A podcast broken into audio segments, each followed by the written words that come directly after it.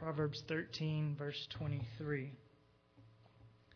Abundant food is in the fallow ground of the poor, but it is swept away by injustice. Father, tonight uh, we pray that as we think about this passage, as we think about your will for us and your will for the poor of this world, that instead of their food being swept away by us, that injustice would be swept away and that hunger would be swept away and thirst would be swept away. God, that you'd speak to us tonight about your will for us and the goodness that you have shown us in Jesus and that you therefore urge us to show to others because of Jesus. And we pray in his name. Amen. Abundant food is in the fallow ground of the poor, but it is swept away by injustice. Now, Mark and I in 2005 saw a perfect illustration, I think, of what Solomon is trying to say in this verse. We observed many things in southeast India that summer, but one of the things that we observed most clearly was Proverbs 13:23 in action. Because everywhere we looked, we saw abundant food, potential for food that wasn't being taken advantage of, that wasn't being used. And we saw that the reason why it wasn't being used was injustice. Everywhere we looked, we saw abundant food seemingly in the fallow ground of all these poor people, and yet it was being swept away by injustice. There were hungry, poorly fed, needy people everywhere we went. And it was sad. We looked out on these people and thought, why in the world is it like this? And I think that we began to realize that the poverty that was there was not because there was a lack of sustainable food or water or those kinds of things, but because this was a Proverbs 13:23 kind of poverty that we were witnessing. Again, it wasn't that there was no available source of food or income for the people. There was abundant food, just as Solomon speaks about here. The problem was that the system in that country kept the common people from having that food that was so abundant. So the food that was so abundant was swept away before the people could actually take advantage of it. There were, for instance, everywhere we went, cows and water buffaloes, far more populous than we even see squirrels and things like that here. Just everywhere, cows and water buffalo. Plenty of meat for people to eat. But an unjust and untrue religious system, Hinduism, prevents people from being able to eat that meat and to use the milk and so the abundant food that is there and available for them is swept away by injustice. We also saw everywhere we went rich farming soil. Farmland was plenteous in India. Food and income right there in the soil for the masses. And yet, all that farming land was controlled by wealthy rice farmers and by an unjust social system in which normal people don't and could never have that farmland or a little small piece of it for their own. And in a system in which jobs working for those wealthy farmers pay the people a pittance. And so it was true again. Abundant food was there, and it was being swept away from the people because of an unjust culture. And then we looked around, and everywhere we saw there were coconut trees with coconuts hanging there and falling off, rotten, not being used, and pomegranate trees and other kinds of fruit trees, and very few people using any of these things either. And we thought, well, they can't eat the cows. They have to work in the rice fields, and they can't have farmland of their own. So why don't they at least eat these things that just grow everywhere? And I don't know the answers for that, but I suspect that the reason why they don't, why they just leave this food there to rot, is because, again, of injustice namely, this time, an unjust government system whereby all of the people who live there, almost all of the people in the entire nation of India, get handouts from the government every single month. You say, how is that unjust? Well, it contradicts 2 Thessalonians 3:10, which says if a man doesn't work, he shouldn't eat. And it contradicts common sense that tells us if a man works, for his food. He develops a, worth, a work ethic. He has dignity. There's a better way of living. And yet, an unjust system that just hands things to people causes the people to be worse off than they might be. There's abundant food there laying in the fallow ground of these poor people, and yet it's being swept away by cultural, religious, and government injustice. And the truth of the matter in India and in many other places is that though it's not an overnight fix, Solomon is reminding us here that the poor don't have to be poor. Poverty is not a necessary evil. Poverty most often is a result of injustice. The poor don't have to remain poor. I think that's what Solomon is trying to tell us in Proverbs 13:23 and to urge us to do something about it. The poor, for the most part, don't have to be poor. It's not a necessary evil. There's abundant food, he tells us. Abundant food. People aren't usually poor wherever you go in the world for lack of resources, for lack of land that will produce things. Sometimes that's true, but most of the time there's food there or the capability of there being food there. Or when we think about Nigeria and the water problem, there's water there. It's just that the government has come in and told the people they'll bring them water, and then it doesn't work. And so the people are left without what we take for granted and what's so necessary for life. There is abundant food in the fallow ground of the poor. And that's the problem. The problem is not that there's no food, the problem is that the ground is fallow that the resources lie unused, like fallow ground on a farm that isn't being sown in anything. And the reason why the resources that would help the poor lie fallow or unused, Solomon tells us, is injustice. Sometimes government injustice, sometimes societal injustice, sometimes religious injustice. But one way or the other, the poor, for the most part, don't have to be poor. It's not a necessary evil, but they are that way because of injustice that keeps them that way. Now, someone may say, okay, the poor don't have to be poor. That's not necessarily uh, a, a, social evil that is just uh, obvious.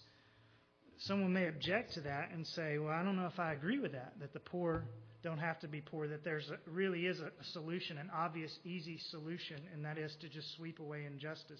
And so I want to answer a few objections that, that you may have or that you may at least think of or that someone may raise to you if you say, hey, poor people are out there, but it's crazy. There's no reason for it. People object to that sometimes. Here's the most common objection in America people say, many of the people that are poor are poor because they're lazy. They're poor because they're lazy. Now, I'll grant you that that is very true in some cases. I've seen people here suffer financially because they're lazy, and you have too. And we saw it in India as well. Men just sitting on the street corners doing nothing and therefore suffering and their families suffering because of laziness. But I also saw in India, and I see here as well, that sometimes the reason why people are lazy is partially because the system around them encourages laziness or enables laziness. The system in India enables people to be lazy because everybody gets money from the government every month.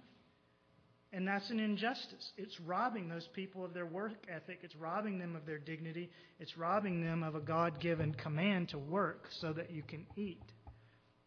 So it's not just about laziness. There's still injustice often that feeds that. Person's still responsible if they're lazy, but injustice feeds that.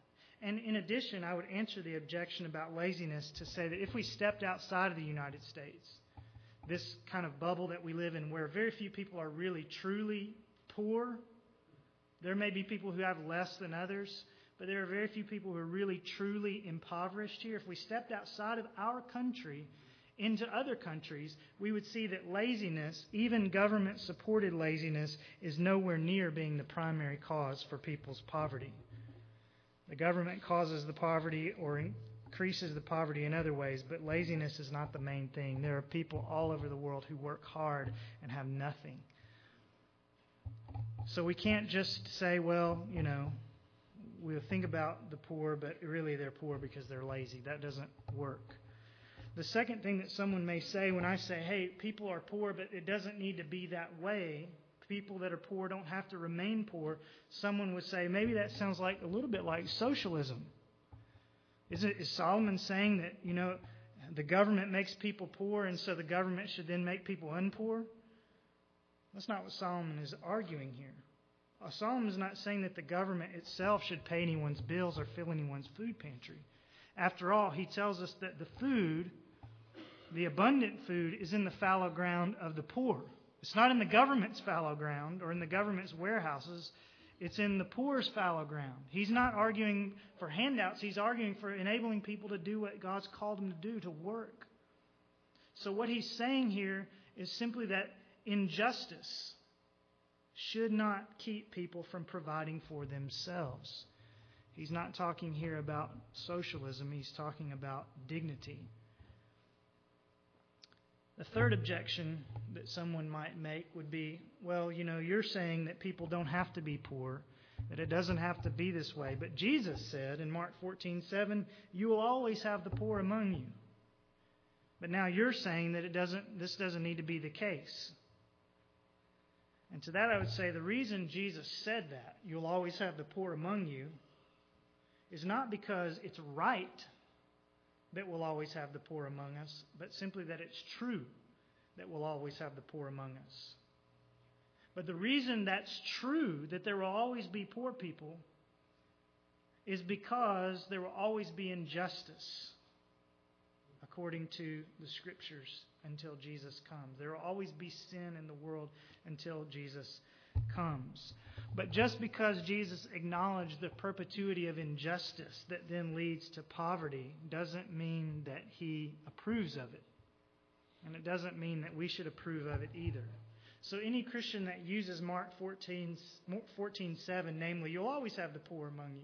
Any Christian who uses that to ignore as an excuse to ignore the poor needs to have his head examined because that's not what the Bible teaches. And he needs more than that to have his heart examined. There will always be poor people, but it should not be that way. So the teaching, I think, stands. Solomon is, is reminding us though there will always be the poor among us, it should not be this way. And very often it is injustice that makes it so. Now, when we start thinking about injustice and how it contributes to poverty, the knee jerk reaction is to think about governments. And I've already talked about the government some. To think about governments and their policies, they're sometimes unjust, their wasteful spending that's unjust, and all those things. And we're right to think about government. We're right to begin there because Solomon, remember, is a king. And Solomon is writing this book for us, yes, but first of all, he's writing it to his son who would be king. And he's saying to his son and saying to himself, Son, don't put policies in place that prevent people from taking care of themselves, that prevent people from earning a living, that prevent people from being able to till their ground and produce a living off of it. So, Solomon surely has government policy in the front of his mind when he writes this verse. And we should think about that. And what that means is any government system that robs its people of the opportunity to earn a living, or that encourages them not to earn a living, or that fleeces them when they do earn a living, is unjust. Any of those things that a government does is unjust. It doesn't matter what they call it, it doesn't matter what background they're coming from. If they rob the people of the ability to earn, or encourage them not to earn, or fleece them of what they do earn, it's unjust, and it falls under the con- condemnation of Proverbs 13:23. Now remember to be careful here. Solomon is not arguing, and neither am I, that the government is responsible for earning the people's money for them. Remember, the fallow ground is not in the government's coffers, or excuse me, the abundant food is not in the government's coffers. The abundant food is in the ground of the people. So he's not encouraging us to tell the government to earn our living for us, or to find our jobs for us, or to give our land to us. Remember 2 Thessalonians 3:10, he who does not work should not eat. The Bible doesn't contradict itself.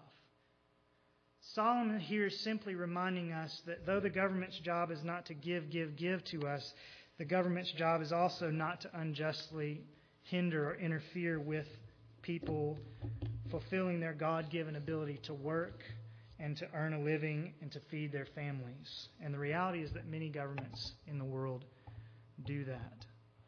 Many of them do it in various ways. We see it here in some ways, we see it in quite different ways on the other side of the planet. But when a government does that, it's unjust.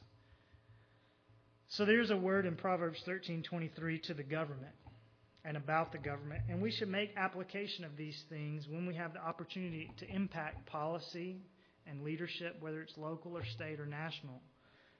Abundant food is in the fallow ground of the poor, and it's swept away by injustice. And as far as you and I are able, we should hold our government accountable to heed this warning.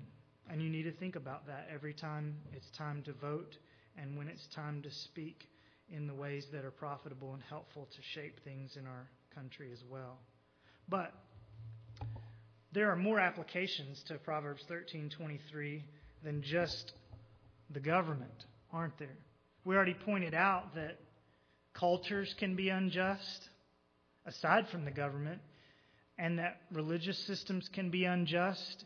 And we know, of course, that the reason governments and cultures and religious systems are unjust is because individuals are unjust. And God is reminding us here in this passage that it's not just about the people out there, but it's the people in here that need to be careful about this injustice. And doesn't God teach us again and again and again as individuals and specifically as Christians that we are to do good for the poor? Not to treat them unfairly, not to take advantage of them, but to be good to them. Let me just remind you of a few places.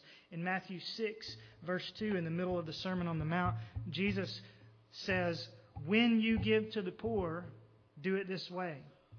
That's not a command, but it's just an assumption. Jesus just makes an assumption. My people give to the poor, so let me tell them what they should do and how they should do it. When you give to the poor, he just assumes. Then in Luke 14, 13, he commands us when you give a reception, Thanksgiving, Christmas, church meals, when you give a reception, invite the poor, the crippled, the lame, the blind. And the crippled, the lame, and the blind in that culture would have been poor because they couldn't provide for themselves, just as many of them cannot today. When you have a reception, invite the poor. Galatians 2:10 is maybe simplest of all. Give to the poor. And then there's Leviticus 19, 9, and 10 that paints a picture for us of how that looked in the Old Testament. And I think uh, you can figure out ways that this applies to you. In Leviticus 19, Moses, um, speaking on behalf of God, said this When you reap the harvest of your land, you shall not reap to the very corners of your field, nor shall you gather the gleanings of your harvest. The leftovers is the gleanings, the things that you drop in the field. Don't gather those. Nor shall you glean your vineyard nor shall you gather the fallen fruit from your vineyard. You shall leave them for the needy and for the stranger. I am the Lord. So when you're harvesting your vineyard, and in our case, you know, the tractor, or excuse me, your, your field, and the tractor cuts the corner and doesn't make a sharp turn, you just leave those pieces at the edge for the poor. And when you drop something, wheat or grapes on the ground, you leave that for the poor as well. That was just a practical way that God gave his people to make sure that they cared for the poor and for the needy. And he bookends it by saying, I am the Lord. In other words, this isn't just about the needy and the poor and the stranger. This is about me. You do this because I am the Lord. So God commands us, his people, not just the government, not even first of all the government, us, his people, to care for the poor, to feed the hungry, and so on. And if we fail to do it, then we are the ones that are being unjust. We're being unjust because God's told us to do something and we're not doing it. We've ignored Proverbs 13:23 if we do not care for the poor. So, the problem of poverty is not always systemic or governmental. Often it is, but it's not always systemic, it's not always governmental. Sometimes the problem of poverty is an individual and spiritual problem, namely individuals and especially God's people not obeying his voice. And people suffer because of it. And even when the government does all that it should do, if you had the most just government in the world, there are still people who slip through the cracks. There are still people who cannot work as well. Even when we've set aside all the people that are poor because they're lazy, there's still a lot of people who can't work. Luke 14, the crippled, the lame, the blind, the orphans in James, the widows and other elderly people in James. the mentally handicapped, and so on. And we, in the Old and New Testaments, are the ones that God charges to care for these people. And on top of all of that, there are billions of people in the third world who, because of government and cultural and religious injustice, are poor in spite of their ability to work and in spite of the hard work that they put in. You might remember the Myanmar situation where they had this terrible disaster and the people needed relief badly. More than we can ever imagine. I mean, it would make any disaster that we've had in this country look like nothing. They needed relief badly. And do you remember what happened? It took days and weeks for the relief to get there because their government wanted to save face and prove that it could provide for its people on its own. So you had organizations like Samaritan's Purse and government organizations and World Vision and so on trying to get relief there, having it ready, and not being able to get it there because of the government and the injustice that was there. And that happens all over the world. That was an obvious situation, but there are people all over the world because of the culture they're in, the government that leads them, or the religion that's practiced in their area who are impoverished. And they can do nothing about it unless someone comes and stands in the gap and rights the injustice for them and in spite of all that's going on around them. And we're the ones in the scripture that are charged with doing that. Ultimately, ultimately, that happens, and I want you to hear this well. Ultimately, injustice is righted, and the poor are no longer treated and maligned the way they are now. Ultimately, that changes when the gospel goes out. When the gospel goes out, individuals are changed. And when individuals are changed, cultures are changed. And when cultures are changed, governments are changed. And Christians are often appointed to government posts and can make policies that are just and right. And when the gospel goes out, unjust religious practices often are abandoned because those religions are being abandoned by people as they come to Jesus. Some of you may remember hearing about William Carey. He went to India with the gospel, and that was his main mission. But there were all sorts of social things, good things that happened in India for the poor because he was there preaching the gospel. Among them was that old people who were once taken down to the Ganges River and left there to die by their families. That was outlawed. You can't do that anymore. And the reason was because enough people started hearing the gospel, believing what Carey said, and they said, This isn't right. There's got to be a different way. And they outlawed that. And that happens as the gospel goes out. So ultimately, the way that we fulfill this verse is by giving people the opportunity to hear the gospel and come to Jesus. However, in the meantime, because that doesn't happen overnight, cultures aren't changed overnight generally, though the gospel changes them truly. It happens slowly. And while that's happening slowly, while the gospel is slowly transforming whole cultures the world over, we are at the same time as Christians to stand in the gap and right the injustices that continue by feeding the poor and by empowering them to feed themselves, to care for themselves. And I want to give you some real specific applications on how we, sitting here in Cincinnati in October of 2009, can do that. But before I do, I just want to give you a word of commendation as a church family to say that uh, you all have been doing this, serving the poor in a number of different ways. Just thinking about this year, I jotted some things down this afternoon.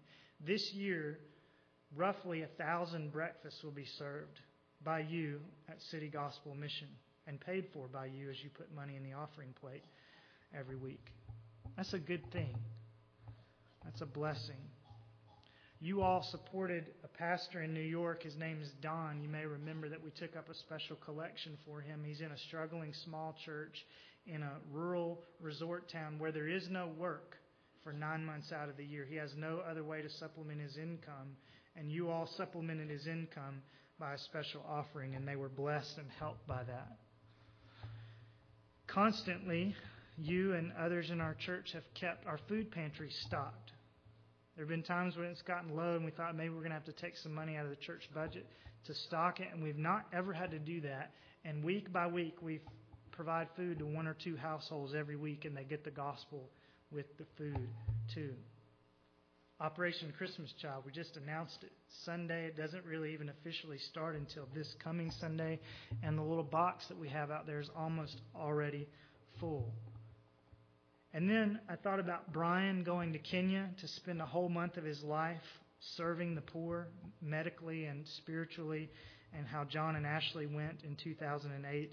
And they did that partially because you all gave and prayed and so on. And so I believe God would say to you tonight, well done on this Proverbs 13:23 tr- truth.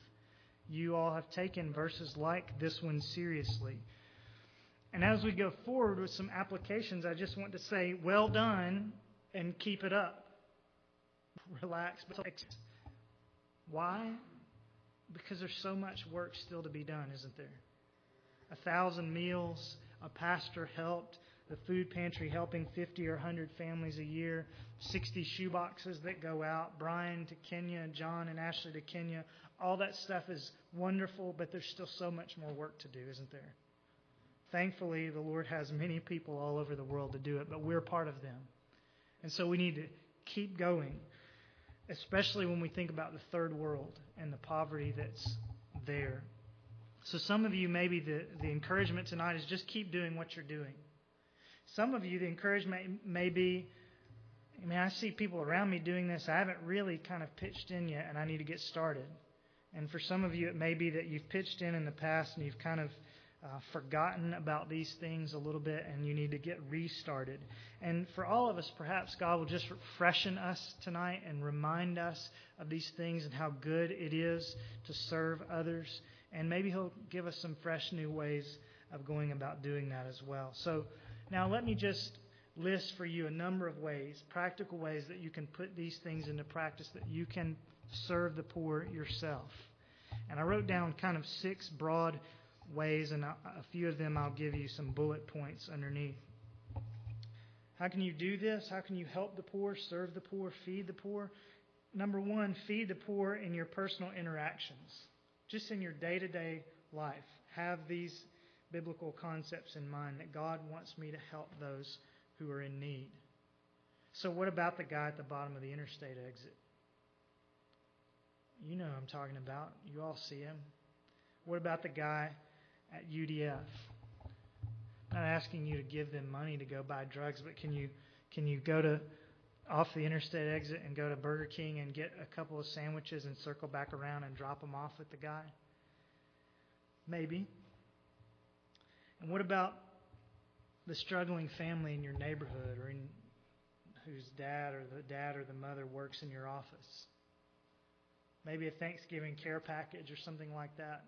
Um, gospel tract inside, but just meet their needs. And sometimes when you meet needs just with people you see on a daily basis here in Cincinnati, sometimes the reality is you're going to get taken advantage of, aren't you? Sometimes people are going to be scam artists. Sometimes they're going to be really hurting, and you don't always know the difference. So I find it just best to err on the side of generosity. And on top of that, even if the guy or the woman is a scam artist, you know what? God knows your heart. And God will reward your heart even if that person takes advantage of your money. So feed the poor in your personal daily interactions. Secondly, this will apply just to a few of you, but feed the poor in your work environment. Now, some of that falls under personal interactions, but I'm thinking here about people, and this is just a few of you, and maybe some of you in the future will have this as well. But some of you are responsible for personnel type decisions for, for being in charge and for hiring people and their wages and all of that. And I find that in our kind of culture, if we're not a part of the government and we're not just out and out stingy, one of the easiest ways to fall foul of Proverbs 13:23 is to pay workers an unfair wage. So that by your injustice you're sweeping away their food, their earning power. So if you are in that kind of position where you can pay or where you're supposed to decide someone's pay, be fair. Don't don't find yourself on the wrong end of Proverbs 13:23. Just to kind of help you. You remember Scrooge from A Christmas Carol? Maybe you know him as an actor, maybe you know him as a duck. But either way, if you remember Scrooge from A Christmas Carol, you'll remember what he was like, and you'll remember how his worker, Cratchit, worked long, hard hours.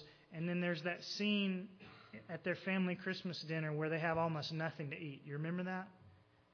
And that's in that story. Charles Dickens put that in that story, obviously, as an extreme example of the relationships between employers and employees. That's an extreme example, but there's a lot of truth there, isn't there? About how sometimes supervisors relate to those who work for them. They're unjust. Make sure that you don't end up on the wrong side of that equation.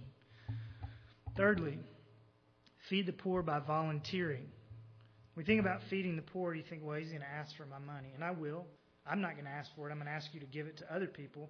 But before you get there, you know, it's not just your money that God wants, it's your time. Feed the poor by volunteering. Now, I want you to, to, to picture what's happened over the last two, three hundred years in our country and in the Western world. We have all these mercy ministries that are all around us soup kitchens, food banks, thrift stores, homeless shelters, battered women's shelters, crisis pregnancy centers, all these things. And many of them, if not most of them, were begun by Bible believing, gospel preaching Christians. And some of them are still run by those people. But a good number of these kinds of organizations have somehow since been co opted by liberal Protestants who don't believe the Bible anymore and who don't have the gospel anymore. And we've kind of allowed them to be the ones that said, we'll put our time into this, we'll put our effort into the soup kitchen. And to be sure, the reason why they do that, why they're so eager to serve in that way, is, is because many of them think that their salvation is tied up with what they do. But we who actually have salvation, full and free in Jesus, shouldn't we be all the more eager to serve, to volunteer, to help? And shouldn't we be eager to make the soup kitchens and the food banks places where the soul can be fed as well? So, would you think about changing that sort of cultural shift and being a part of it, moving back to the Christians who have the gospel being the ones who lead out in all of these social ministries? Let me give you a few places here in Cincinnati you could volunteer. City Gospel Mission. Talk to Keith about that. Pregnancy Care of Cincinnati. I think many of you know about them. They serve the poor in a very unique way. Abba's Living Water that is based here and serves the poor in Nigeria by bringing water to them. There are tons of things you could do right here in Cincinnati to help that ministry. And then there's Operation Christmas Child, where you can volunteer your time here on November the 20th, Friday night at 7. But you can also, it may be too late this year to do it, but you can also volunteer from year to year at one of their distribution centers around the country, helping get all these gifts onto skids and onto airplanes and sent out to Senegal or Ecuador or wherever it may be. So give your time to serving the poor. Fourthly, you can feed the poor by befriending them. Just by befriending some needy person around you. Do you remember Luke 14:13? When you give a reception, invite the poor, the crippled, the lame, the blind. Just invite them. I mean, give them the food, but more important than that is your time, your fellowship, your friendship. And you might pray that God would give you an opportunity to put that Luke 14:13 into practice. Maybe this Thanksgiving, maybe this Christmas with that family in your neighborhood that we mentioned, or that beggar that's always coming around. Invite them over. Or if you see the guy on the street who's asking, saying, I need money for food, and you say, I'm going to offer him food, pull over and say, Let's go over here to this Burger King, and I'll sit and I'll eat with you. And just visit with him, and talk with him, and share the Lord with him, and share a meal with him. Feed the poor by befriending them. Fifthly, Feed the poor by giving. That's the most obvious. Feed the poor by giving. Now, there are a number, and I'm sure you know this already, but there are a number of Bible believing, Christ centered, gospel loving ministries to the poor, both in our country and abroad, that you could lend your support to. Let me just mention a few. I've jotted them down or typed them out here. I'm going to give you this when we finish. But let me just mention them to you Samaritan's Purse. They're the ones that do the Christmas shoe boxes, but their bigger year long ministry is actually to go into war torn countries and countries that have had natural disasters and provide food and shelter and blankets and relief and the gospel. Some of you could give to them, both at Christmas time and through the year, and especially when there's a need like the disaster in Myanmar and disasters that happen all the time, all over the world. They are there. Compassion International. Some of you know them as well. They are an organization that partners with local churches in the third world and allows you to send money to help that local church provide education and food help and clothing and the gospel and discipleship to that child. You get an actual child, a picture of their face, their name, information about their family, where they live, and you sponsor them. It's $45 a month, and some local church in their village or in their city will be providing for them all of these things. It's a great thing. They actually um, have a compassion uh, center kind of campus at the church where we teach in Ethiopia. It's a good ministry. Abba's Living Water, I mentioned already. You can volunteer, you can give. Trying to raise money to give people water in Jesus' name that they don't have. And they die all the time because they're drinking dirty water, the only water they can get. Charles mentioned last year around this time World Vision and their Christmas catalog. Some of you may have gotten that in the mail. Um, you can also look at it online. World Vision is another Christian ministry that works in the third world among the poor. And one of the things they do at Christmas is they give out these catalogs where you can buy seeds for a family or a sheep or a cow or fruit trees or chickens or ducks or llamas or bicycles. And the point of all of that stuff is so that this third world family who probably lives where Proverbs 13:23 is a daily reality so that some third world family can not just have a sheep or a llama, but have that sheep or llama to help them earn a living.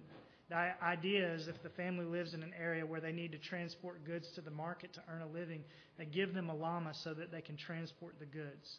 Or they give them chickens so that they can have eggs to eat, and so on. And so, in giving to them, you're actually giving something to that person that's enabling them to actually earn a living. You're giving them dignity, you're giving the opportunity to work and perhaps for them to earn enough to help others as well. So, World Vision would be a great place for you to give to. And finally, in this list, the Voice of the Martyrs. It's an organization that provides food and clothing and supplies and protection primarily to families who, because one or both parents were killed for their faith in Jesus, the children are orphans or the wife is a widow and so on, and they have no way to support themselves. And Voice of the Martyrs comes in and supports them, and you can give to them as well. I'll give you information on all of these, but just kind of a, a word of encouragement. What if each of us spent half of our Christmas stash giving to one of these things or to some other way of relieving the poor? What if some of us gave all of that Christmas stash to these things and said, this would be a lot more fun. This would be a lot more useful, and it would be a lot more honoring to God in the end. I'll tell you, however much you may decide to spend, half or all or a fourth or whatever it may be, every year when we take our kids to the store to shop for the Operation Christmas Child, that's their favorite thing, I think, about Christmas gifts, is getting to go pick out those gifts for those children on the other side of the world. So your children won't begrudge you I don't think, I can't guarantee that, but your children hopefully won't begrudge you for saying, let's go shopping instead of some other thing. So feed the poor by giving. Finally, under this category, and then before just one final word, feed the theologically poor. We're talking about applications of how we can help the poor. And I want to point out to you that there are people in the world for whom it's not just bread that they're missing, but they're missing Jesus, the bread who came down from heaven. And isn't that most important? Isn't that the worst kind of poverty? Just imagine for a moment how poor you would be without Jesus. In fact, you can't imagine it, can you? Because you're not without Jesus. And you've grown up in a country where even before you knew Jesus and before you trusted Jesus, you lived with people all around you who know him. And this is a, a, that's why we're in the bubble we're in is because for so long, people in our, in our country have known Jesus, known God's Word, and lived at least somewhat accordingly. And that's why it's so good to be here. We can't even imagine what it's like to be somewhere where Jesus' name is not even known. Think about then the hundreds of groups of people around the world, tribes that are separated off from surrounding tribes by their culture their geography or their language, where the gospel has never, ever come. That would be a good place to spend your Christmas stash as well. And then among those tribes where the gospel has come, the churches in many cases are rife with false teaching and many times they're lacking pastors. And when they do have pastors, often those pastors are untrained. So that if we can continue to use the eating analogy, instead of providing the people a full course meal, instead of even providing the people a sandwich or a bowl of rice, all that they're able to provide for the people theologically, because they know so little of the Bible, all they're able to give the people is a little bowl of broth. And a bowl of broth is better than nothing. But there's more food to be had. You remember, I'm sure some of you, me telling you the story of the leader the leader in the denomination in Ethiopia who said to us, I didn't know sin was against God. I just always kind of thought it messed my life up a little bit. I didn't realize I was sinning against God. A leader. And that's all he's able to give to the people. Surely Proverbs 13:23 applies to that kind of situation as well. Surely those people are poor too. There is abundant spiritual food in the fallow, inadequately used, and understood, misunderstood Bibles of the poor. There's a lot of food there, but it's swept away by injustice. It is swept away often by shallow missionary efforts, and it's swept away when we as God's people don't give as we should, and there aren't enough missionaries to go do more and do better than we've done so far. So surely these theologically poor people need our help as well. You're helping a number of them when you give just every week your normal offering, part of which goes to international missions. You're helping with your Lottie Moon Christmas missions offering that you'll give in December. You're helping when you've supported Pastors Training Institute in Ethiopia and allowed me to go. But there's so much more to do. Let me just give you one place where you could help. If you're saying the place where I want to give, the place where I want to sow my seeds and spend my money is among the theologically support, theologically poor.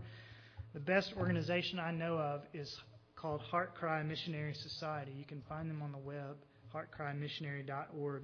But what they do is they go into the third world and they find local pastors who are in need of training and then who are in need of support so that they can give their full time to studying and to ministry. And they help these local men. That's all they do is help local men to be prepared, rightly prepared for ministry help the theologically poor as well. So the bottom line here is evening is this.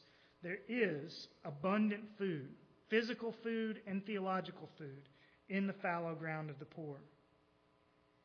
There are, Solomon is saying, plenty of ways for people to get what they need. There are plenty of ways to help and plenty of people to help and plenty of people here to do the helping. And though you cannot do everything that I've mentioned tonight, you can do something. You can pick one or two or three, perhaps, of these things or other ways of helping that you know about and pour your time and your prayers and your effort and your spending into these poor people and look forward to worshiping around Jesus' throne with them in heaven. Now, a concluding word um, that may be kind of bouncing around in the back of your minds. I realize in saying this and spending a whole evening talking about helping the poor and a whole evening encouraging you to give that some of you personally and and for our church really as a whole might be thinking this seems like a hard time to be giving to the poor. We kind of feel like the poor maybe sometimes when we're struggling a little bit and we may feel like that as a church right now as we get ready to look at our budget for the new year. So you may say to yourself, this seems maybe not like the best time for this message. But I want you to listen as we close to 2 Corinthians 8, 1 through 4. In fact, just turn there to 2 Corinthians 8, 1 through 4. In 2 Corinthians 8, Paul is urging the Corinthians to give to the poor. He's taking up a collection to help poor Jewish Christians back in Jerusalem. And several churches have helped him already, and he's trying to urge the Corinthian church to help as well. And in doing that, he points the Corinthians to another church, namely the church in Macedonia, and says, Let me show you what they did. And that's where we'll read beginning in verse 1, 2 Corinthians 8 1. Now, brethren, we wish to make known to you the grace of God which has been given to the churches of Macedonia, that in great ordeal of affliction their abundance of joy and their deep poverty overflowed in the wealth of their liberality. Their deep poverty overflowed in the wealth of their liberality. For I testify that according to their ability and beyond their ability, they gave of their own accord, begging us with much urging for the favor of participation in the support of the saints. Now, hear that well. These people, these Macedonians, verse 2, really couldn't give. I mean, if someone just had looked at it from the outside, maybe even Paul himself, if they would just laid out the books for him, who said, you know, you really can't give to this special offering. They were poor. They were in deep poverty, verse 2. And yet, they gave. And not only did they give, but they did so with joy in verse 2. They did so liberally in verse 2. They did so even beyond their ability in verse 3. They gave more than they could afford to give. And then in verse 4, he tells us that they begged for the opportunity to give. I don't know what's behind that, but perhaps Paul was saying, wait, wait, wait, wait, you guys are poor, you're struggling, this is too much. Sometimes you're tempted to say that. This is too much. Maybe that's what was going on. And they said, No, please, please let us give. We beg you to let us participate in this opportunity to support the saints. Are we begging to give? Are we willing to give sacrificially? That's what the Macedonians did. They're the greatest example of giving in the Bible outside of God, who gave his Son. And don't you know that God blessed them for this? Don't you think? You think God just kind of let them give more than they could afford, saw his people suffering in poverty, they begged to give, they gave with joy, they gave abundantly, they gave more than they could afford. You think God just kind of said, well, pff, dumb decision, I'm going to let them starve and teach them a lesson? No. Surely God didn't allow that. Surely God blessed their efforts and repaid their efforts. And so if you struggle to give, Give what the Lord tells you to give, and surely He will bless your efforts and repay yours as well.